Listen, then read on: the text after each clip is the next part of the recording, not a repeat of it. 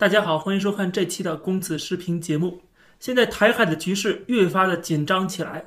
中国大陆的解放军不停的派出军机来骚扰台湾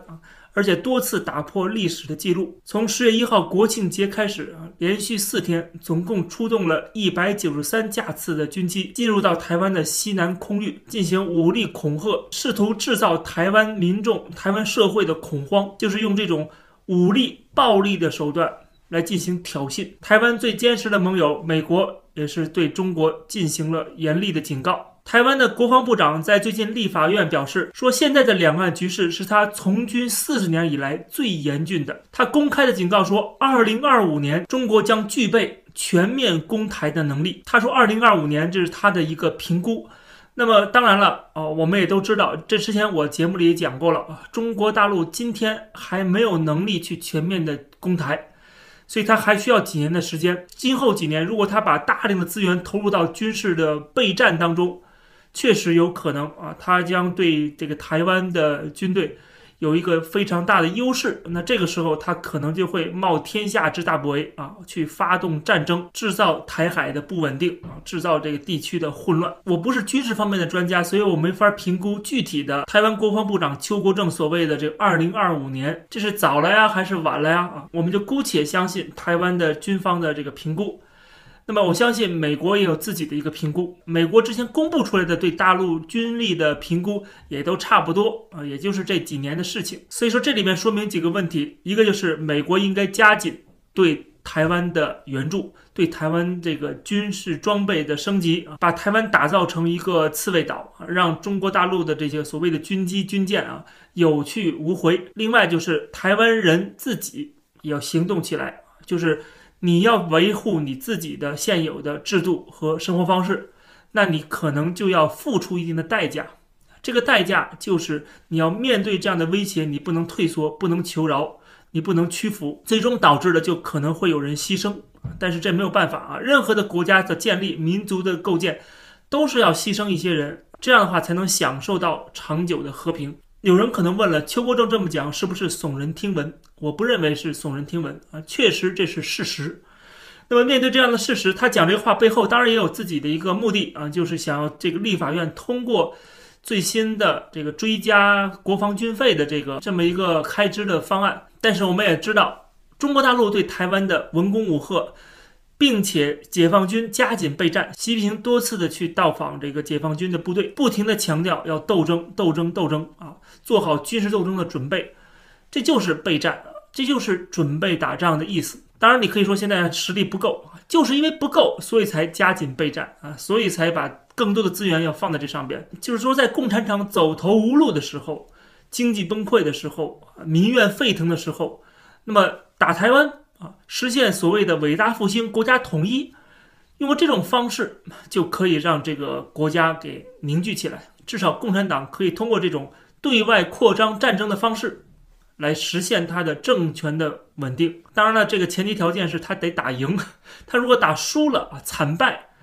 那就另外一回事了。除了台湾国防部长的这种说法，我们看到蔡英文在前几天也在这个 Foreign Affairs 这个外交事务杂志上面撰文，他说台湾如果落入中国之手的话，将对亚洲和平带来灾难性的后果，并且台湾也将不惜一切代价进行自卫。除了在国际舞台上面扩展自己的影响力，并且这个在军售方面在这个增强自己的国防实力的方面要努力以外，台湾还可以做一件事情就是要重新的定义什么是台湾人，重新的要有这样的一个明确的一个民族共同体的一个建构。就是有些人他的做法实际上是在暗中试图颠覆现有的台湾的民主制度，跟境外敌对势力共产党配合，这样的人在台湾是大有人在的。那么当然了，他们现在逐渐在边缘化，但是这个节奏跟进程是不是应该也加快一些？就是今天的台湾人不能够再继续的懵懵懂懂继续的感觉小确幸，关起门来自己享受自己幸福的繁荣的资本主义生活。现在也不是这时候了，现在是面临的整个的这个中国大陆的几千枚飞弹对准台湾出动这么多军机来骚扰台湾，是随时都要吞并台湾要统一，要一国两制。所谓的什么票投国民党，台湾变香港啊，这种说法不能够仅仅是一个就是选举时候的口号，要真正的行动起来，要制定更严厉的法规啊，并且要发动这个台湾的情报部门，台湾的这个不光是情报部门，还有地方的势力，就是在台湾要进行一个全面的审视，对大陆的渗透，对大陆的这些代理人，因为他们的作用就是从内部颠覆台湾，颠覆台湾现有的自由民主，最后跟中国大陆里应外合。搞了这个一国两制之后，当然就变成香港了。香港的立法会基本上也跟这个中国大陆的人大政协没什么差别了啊。这个人民想选的人全部被 DQ 了，最后都剩下是共产党首肯的啊，那还不如就选共产党得了呢，对吧？就没有什么意义了，已经这个政府已经代表不了人民了，它也不是人民的政府了啊，它已经变成了跟中国大陆一样，变成个独裁国家的一部分了。所以说，台湾如果不想变成另一个香港的话，不想被这个世界资本主义世界孤立，过去享有的几十年的自由也要被剥夺。如果不想这个结果的话啊，必须要行动起来了。这些动作其实早就应该做啊，当然了，这个因为一些原因，到现在为止，在中国大陆的这样的这个加紧备战的时候，很多台湾人才开始觉醒。但是我觉得也不晚，一点都不晚，因为现在还处在这个窗口期。什么窗口期呢？就是中国大陆还没有做好武统台湾的准备，侵略台湾的准备的时候，这个时候美国又跟台湾的关系越来越近啊，美国也意识到了中国大陆可能要所谓的收复台湾啊，要这个侵略台湾的情况下，美国也要加紧对台湾的保护。我们看到最新的一个消息，美国的官员终于承认了，现在在台湾有一些美国海军的人员在帮助训练台湾的海军陆战队。之前台湾的司令部曾经讲过，然后被美国否认了。当时中国大陆出了很多的文章啊，就是威胁台湾，说如果真的有美军在台湾的话，我们就立刻武统。现在美国承认了，确实有美军在台湾啊，驻扎在台湾，而且超过1年的时间了。我不知道现在的中国大陆要有什么动作，因为他没有做好准备，所以说他不会有什么动作，你放心，绝对不会像那些所谓的宣传的这个党媒官媒所谓的啊，真的要武统。当时他出的文章就讲到说，美国的台湾有3万驻军？若真如此，解放军将立即歼灭美军，武统台湾。这个3万驻军是之前我们讲过的，是美国的一个参议员的口误啊，说错了。现在证实了没有3万驻军，但是还是有驻军的，只是不多。还有人民网的文章说，美驻军台湾？台媒体人，美国怕大陆，20年前不敢，现在更不敢啊。这个也是借由台湾的这个国民党人士的之口，来吓唬台湾啊，来给自己打气。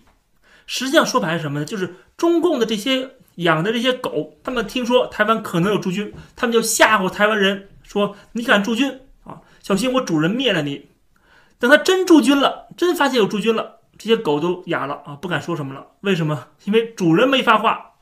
主人没有行动啊，你这狗只能叫一叫。现在被打了脸，也不好意思叫了。当然了，你放心，这个胡锡进这些人他肯定还能够圆回来啊！这个驻军人数少啊，如果多的话我就打。等人真的多了之后，加人了之后，他还有别的借口啊。只要他主子没有行动，他总是能够